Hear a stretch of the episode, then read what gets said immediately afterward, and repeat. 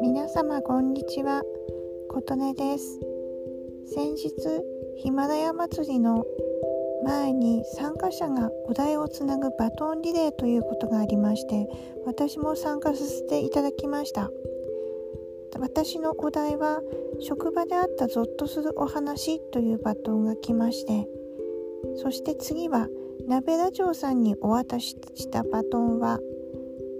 思い出に残った旅行は何ですか？というものです。鍋さんが次の方にどんなお題を渡すのかなと興味を持っておりましたら鍋さんは次はジロちゃんにコーラについて語ってくださいということでした。それでジロちゃんの放送を聞かせていただきました。ジロちゃんはコーラがとても好きなことが分かりました。そして子供の頃の思い出として炭酸がこうちょっとこう振った状態の時にあの振動を与えた状態で開けたらプシャッと飛び出してコーラまみれになってしまったということをエピソードとしてお話ししていまして全体的にすごくコーラが好きで好きでというような思いが伝わってくる内容でした。それを聞いて自分の時はどうだったかなって自分もコーラについて語ってみたくなりました。私の場合はコーラを禁止された家庭で育ちました。子供の頃の飲み物といえば牛乳か麦茶。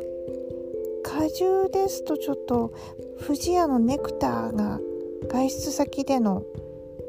ちょっといい飲み物という感じであと青森でしたので青森県産の100%のりんごジュースこちらの方をよく飲んでいた記憶があります。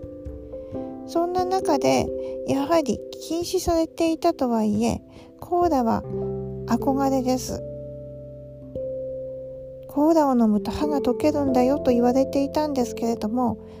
親の目を盗んでペットボトルのコーラを買ってきました。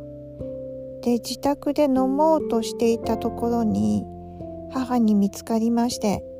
台所のシンクに逆立にしてこうドボドボッとそのままペットボトルのコーラを流して捨てられたその強烈な光景と悲しさは覚えています。それ以来何かこう大人になってからどういうシーンでコーラを飲んだかなと思うと何かこうあまり表に出したくないシーンとかちょっと背徳感があると言いますか。あとそういう時に達成感があった時に飲む飲み物としてコーラを選んだ思い出が蘇ってきます。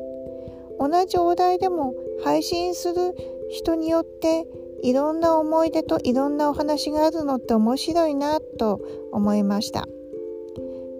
今日もお聴きくださりありがとうございました。